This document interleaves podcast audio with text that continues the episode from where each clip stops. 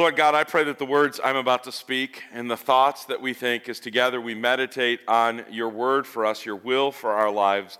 Lord, I pray that that would all be truly acceptable in your sight, O God, who is indeed our rock and our redeemer. Amen. So, three weeks ago, we began this This Is Us series by looking at the idea that the church is primarily a family. You know, we sometimes think of it as a building or maybe, uh, you know, a 501c3 non for profit corporation with a constitution and bylaws and things like congregation meetings later on this morning. But, uh, but really, the church at its heart is a family, the family of God. And then the second week, we talked about we're a family that listens to and is guided by the Holy Spirit. We don't just decide what we want to do on our own or what's in our own best interest. Instead, we as a family and we as members, individual members of that family, listen to and follow the Lord's leading each day of our lives. And then last week, uh, Tony was here with us, and we talked about this idea that, that when we do that, when we follow God's Spirit, when we live as His family, God does amazing things through us, and that attracts attention to the good news of the gospel. But now, this morning, I have a question for you. Are you a risk taker? And, uh, and, and, I want you to think about a scale of 1 to 10, okay? If 10 is, I said to you, hey, I just packed my first parachute. You want to go try it? And you said, sure, that'd be a 10 on the risk taker scale, okay? And 1 would be, you're not quite sure how you made it here to church this morning because you really hate to leave your house ever at all for anything, okay? So, on that scale of one to 10, where would you put yourself as being a risk taker? Think about that for a second. And now turn to the person next to you, tell them what number you were thinking of. Where would you be on that risk taker scale, one to 10? Let them know. All right, okay. All right, let me get you back here. So uh, I saw a lot of people using one hand to show their number. All right. Uh, how many of you would have used one hand? Would you say you were five or less on the risk taker scale? Okay. All right. Yeah, quite a few. Um, I did see a few people going like this. All right. So so how about six or more? You would put yourself on that scale. Okay. All right. Not not too bad. Now now we as human beings, when we think about risk, really what we're thinking about is not just risk, but we're thinking about reward also. and, and typically what we will try to do as human beings is balance reward and risk. In other words, we will tolerate a little more risk if the reward is there, right? Uh, but if there's not much reward there, we're not going to be willing to risk nearly as much. And I think we, we, we try, at least, when we're assessing risk, to balance those two things out. But, but I would argue that a lot of the times we get that wrong. And there are two possible ways we get it wrong. One way is that we greatly underestimate the risk involved in something, and we greatly overestimate the reward as a result. For example, this guy is underestimating the risk and overestimating the reward. Uh, uh, the, for those on the podcast, I just showed a picture of a guy who's sitting on the ledge of about a 40 story building looking down, and it's a point of view thing, so you're looking over his shoes. Now, by the way, when I put that picture in here in my laptop when I was putting the sermon together, um, I could look at it. It looked fine. Then I saw it on my big screen at home, uh, and I went, whoa! it's kind of hard to even look at, right? This guy is underestimating the risk. I'm pretty sure before he sat on that ledge, he went, well, what can happen to me? I'm going to be fine. I'm going to be not a big deal, right? And, uh, and he was overestimating the reward. He's like, yeah, I'm going to risk my life, but it's going to be a cool view, you know, right? He's, he's overestimating uh, the reward, underestimating the risk. And quite frankly, there are a lot of people that live their lives this way. You know, we kind of call them thrill seekers. They're always looking for that next you know, risky thing that they can do. By the way, I don't know if you heard the story, but this week, I think it was on Tuesday, uh, there was a guy downtown Chicago went out on the 20th story ledge with a camera because he wanted to get some cool pictures. So he overestimated the reward, those cool pictures, and he underestimated the risk, and a gust of wind came and blew him off the building, and he fell to his death, right? Sometimes we overestimate the reward and we underestimate the risk. But the opposite is also true. Sometimes we overestimate the risk, we build the risk up in our minds and we make it a lot worse than it is, and we underestimate what the reward is going to be. For example, um, one of my cousins is married to a guy who will not get on an airplane. Okay? He's, he, he overestimates the risk. He's terrified to get on an airplane. Um, actually, you know, statistically, it's probably more dangerous for him to drive to work in the morning than it is to get on an airplane. But he overestimates that risk. He will not get on an airplane. And as a result, he underestimates the reward, uh, you know, being able to actually go places. There's been a number of family gatherings that Alan wasn't there because he wouldn't get on a plane and, and he couldn't drive there in time. It just wasn't going to happen. And so, so I, we don't know him nearly as well as a family because he's just not there a lot. He lives out on the West Coast because he underestimates the risk and he, I mean, he overestimates the risks and underestimates the reward. Now, many Christians, which of those would you put them in? I would say when it comes to living out our faith, specifically when it comes to sharing our faith with others, many Christians would fall into that second category where we overestimate what the risk is going to be of sharing our faith and we underestimate what the reward is going to be if people actually hear and listen to the good news about Jesus. Let's, uh, let's think about, though, the fact that there are some people in the world that don't overestimate the risk. That, uh, that literally, when they share their faith or when they even gather to worship, they are risking their life. And, uh, and, and, and by the way, we want to make sure that we keep people who are part of the persecuted church in our prayers regularly. There are places in the world where you cannot gather to worship Jesus without the threat of prison or even death. If you want to learn more about that, by the way, if you go to persecution.com, that website there will give you stories and uh, people to be praying for who are really paying, in some ways, the ultimate price for their faith. But, but for most of us, that's not really true, right?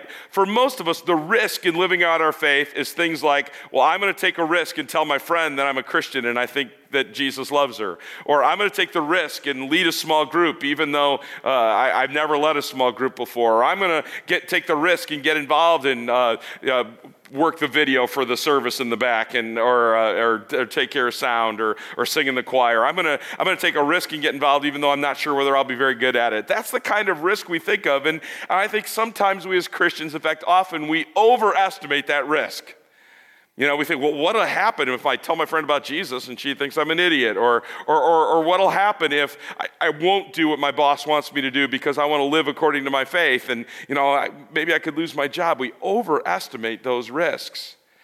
And we underestimate the reward. We forget that eternity is at stake for people. We, we forget that, that, that if we were to share our faith with someone, if Jesus were to come today, there are people that, that we know that would not be going to heaven with us. And literally, eternity is at stake for them. The reward for them hearing about Jesus and coming to faith in Him is huge. We underestimate that reward. Now, let's take a look at this story from the book of Acts. It's really, in some ways, part two to the story we heard about last week. So last week we heard about how Peter and John were there in the temple, and there was this man who had been there for 40 years.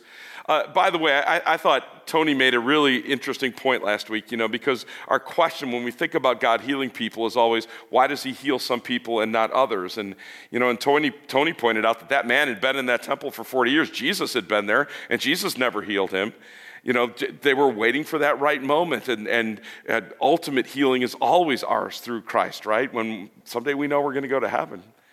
But, uh, but, but so, so this man becomes healed, and that attracts attention.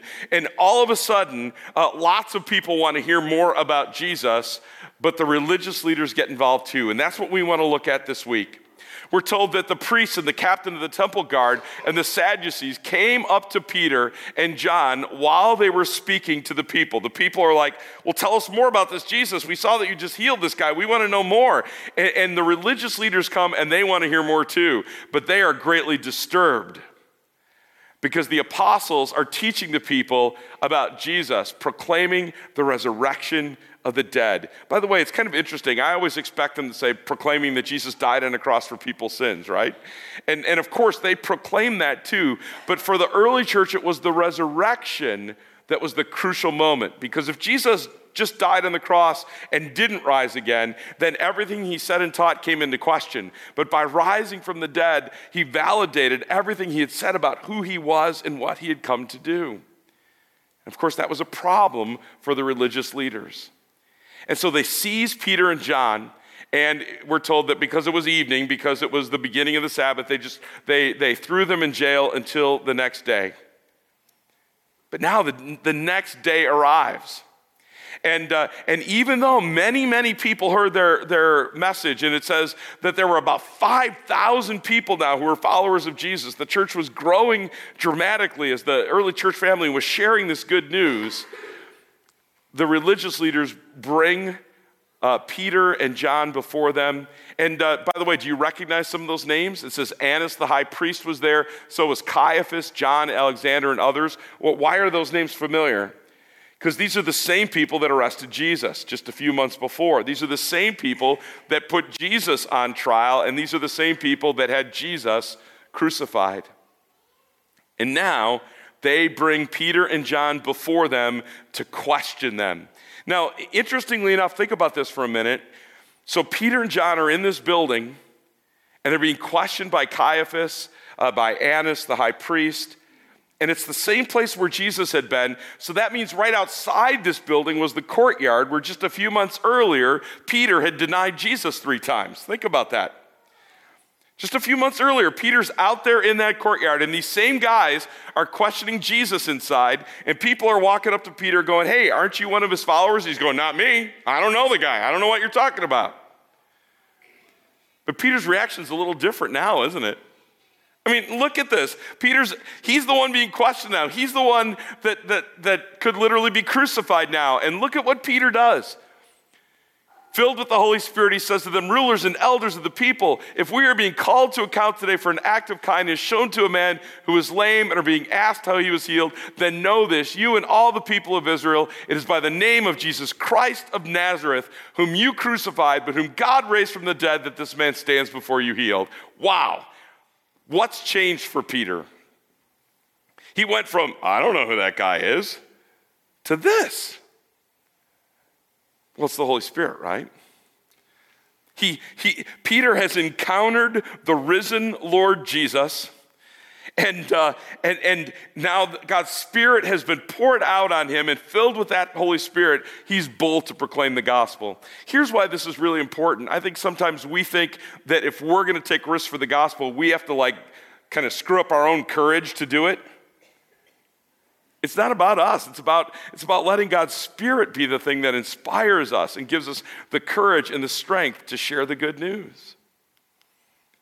The, the story goes on, and I love this part of the story. This is a great verse. It says, When they saw the courage of Peter and John, and they realized that they were unschooled, ordinary men, they were astonished. Do you feel unschooled and ordinary sometimes, especially when it comes to sharing your faith? I do. You're going, wait a minute, Mark, you're a pastor, right? Yeah, still feel unschooled and ordinary. Somebody asked me the other day, by the way, do you still get nervous before you get up and preach? Every Sunday. And they're like, really? I'm like, yeah. You know, I, I don't feel adequate to do this. Nobody does. Nobody should. It's, but, it's, but it's God's strength that we count on. In fact, look at what it says. It says they, they were unschooled, ordinary men, and they were astonished, and they took note that these men had been with Jesus. Folks, that's where our strength comes from because we've been with Jesus. Now, not the same way they were, but right, but through God's word, through the sacrament that we're going to receive later in this service. We have opportunities every day to be with Jesus. And that's the thing that makes the difference in our lives. Not because we went to seminary, not because we've uh, studied and practiced how to share our faith, although that's always a good thing to do. But, but the strength to take risks for the gospel doesn't come from us, it comes from Jesus and the fact that we've been with him. But since they could see the man who had been healed standing there with them, there was nothing they could say. So they ordered them to withdraw from the Sanhedrin and they conferred together. What are we going to do with these men? They asked. Everyone living in Jerusalem knows that they performed a notable sign. We can't deny it. But to stop this thing from spreading any further among the people, we must warn them to speak no longer to anyone in this name. And so that's what they do. They call them in and they command them not to speak about Jesus. And then when that doesn't work, they call them in again, and this time they beat them up a little bit. They have them flogged, and then they tell them, No, you can't speak about Jesus anymore. But, but look at what Peter says. He says, Which is right in God's eyes, to listen to you or to listen to God? As for us, we cannot help speaking about what we have seen and heard. They just couldn't do anything but tell the good news about Jesus to anybody they encountered. So the apostles left the Sanhedrin rejoicing because they had been counted worthy of suffering disgrace for the name for Jesus. And day after day in the temple courts and from house to house, they never stopped teaching and proclaiming the good news that Jesus is the Messiah. They took incredible risks, risking their own life for the sake of the gospel. Folks, the gospel is risky business. Now, I know I said before that we as Christians sometimes overestimate that risk, and I, and I think that's true, especially here in 21st century America. But the fact is, if we are going to live our lives in such a way that, that we follow Jesus, that we share the good news with others, we are going to take risks. We are going to risk our job when, when we do what we know Jesus would want us to do instead of what our boss is telling us to do. We are going to risk a friendship by going out on a limb and, and telling people that, that, that we, we know that Jesus loves them and, and that we want them to understand and have the gift of that love at work in their lives so that they can live forever ever in heaven. We are going to take a risk when we step out and we lead a ministry or lead a small group or get involved at church. The gospel is a risky business, but the rewards are unbelievable. The fact that that there were 5,000 new people following Jesus was an incredible reward for Peter and John and the others. We see it all the time as we see more and more people coming to know about God's love and God's great grace. The rewards are great. Folks, literally, people will be in heaven with us because we let God use us to make a difference in other people's lives. I have this little fantasy that I think of sometimes that I'm going to be in heaven someday, and somebody's going to walk up to me and they're going to go, I know I'm here because of Jesus, but I just want you to know that He used you to get me here. Can you think of anything better? Eternity is at stake in people's lives. The gospel is risky business. I love C.S. Lewis's book, The Lion, the Witch, and the Wardrobe. Because Jesus is depicted in that book as Aslan, this powerful lion, right? And, and, and, I love that there's this conversation between one of the other talking animals, Mr. Beaver, and Susan, one of the, the, the young children that have found their way into Narnia. And she's talking about Aslan, and she assumes Aslan is a man. And, uh, and she's looking forward to meeting him. And Mr. Beaver goes, No, no, no, no, no. Uh, Aslan's not a man. Aslan is a big, huge, powerful lion. And, and she's like, Oh, really? Well, is he safe? He must be a safe lion then, right? And Mr. Beaver goes, Safe? Of course he's not safe. But he's good. He's the king. Looks, Jesus is not safe. When he calls us to follow him, he's not calling us to a life of ease and safety. He's, he's not calling us to follow him just where it's easy to go. He's not promising us, promising us this life here on earth is just going to go smoothly. In fact, it's the opposite. He promises us that people will make fun of us because we're Christians, that people um, will persecute us for his sake. He promises us life will not go great. Folks, the gospel, following Jesus, is not safe, but it's worth it. Because if we are with Jesus, we are going to be willing to take gospel risks for him. Do you guys know who Penn Jillette is? He's a magician, part of that Penn and Teller thing, you know, and uh, they're very gifted guys. But Penn Jillette is also a very, very outspoken atheist. Um, one of his quotes there is There are some fundamental differences between a God and a rock. First of all, a rock really exists, he just doesn't believe in God. And, uh, and, and you might expect how he would answer this question should Christians be proselytizing? You might expect that he would say, no, that's a bad thing, right? Uh, that's proselytizing is kind of a bad word in the world today. That it, people say it's like forcing your faith on other people. In other words, you can believe what you want, but you shouldn't be telling other people that they should believe it too. That's proselytizing, that's a bad thing. Now, interestingly enough, um, a, a, few years ago, there was a man who came up to Penn Jillette after one of his shows, um, and he wanted to, to talk to him about something, and he wanted to give him something. And I think you might be surprised at, at Penn Jillette's response. He did a little video, a little live video blog on his, uh, on his, his blog uh, to talk about it. Listen to what he had to say. And then he said, I brought this for you. And he handed me a uh, Gideon Pocket Edition. Um, I thought it said from the New Testament, but I also thought it was Psalms from the New Testament, right? Uh, Psalms from the New, just part of the New Testament. Little book about this big, this thick. He said, I wrote on the front of it, and I wanted you to have this. I'm kind of uh, proselytizing. And then he said, I'm a businessman. I'm, I'm sane. I'm not crazy. And he looked me right in the eye and did all of this. And uh, it was really wonderful. I believe he knew that I was an atheist.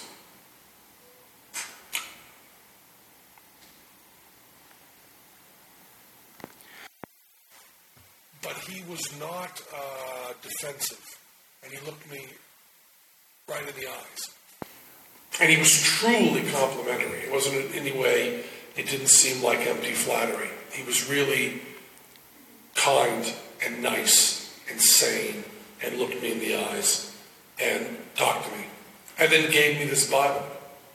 How much do you have to hate somebody to believe that everlasting life is possible and not tell them that? I mean, if I believed beyond a shadow of a doubt that a truck was coming at you and you didn't believe it, that truck was bearing down on you, there's a certain point where I tackle you. And this is more important than that. And I've always thought that, and I've written about that, and I've thought of it conceptually.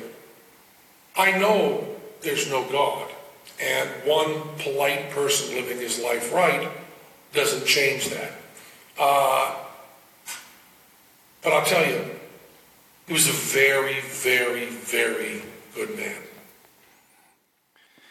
I love that one quote by him. You know, he says, How much do you have to hate somebody to believe that eternal life is possible and not tell them that?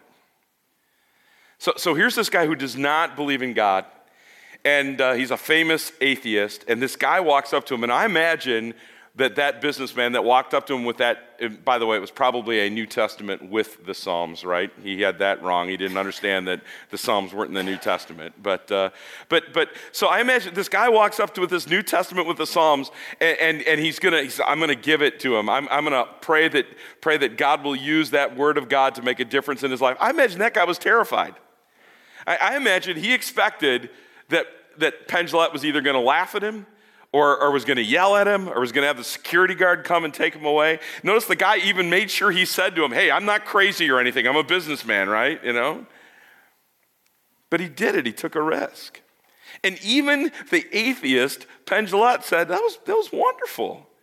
I mean, if he really believes that, if he really believes that eternal life is possible, he'd have to be a real jerk and hate me to not want to tell me about it, right?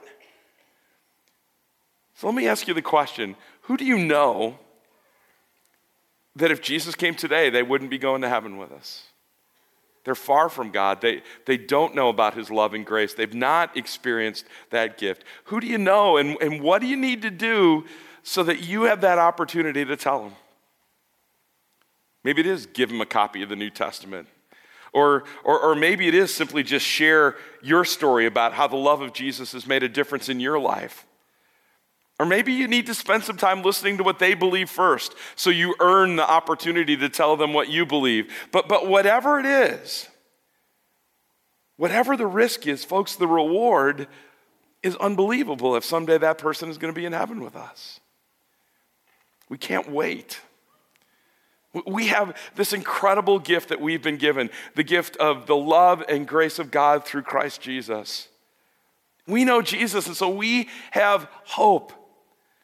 And we have the opportunity to share that hope with others. I pray that we would do that, that we would risk everything if necessary, so that others would come to know Him, both as individuals and as a church. Amen.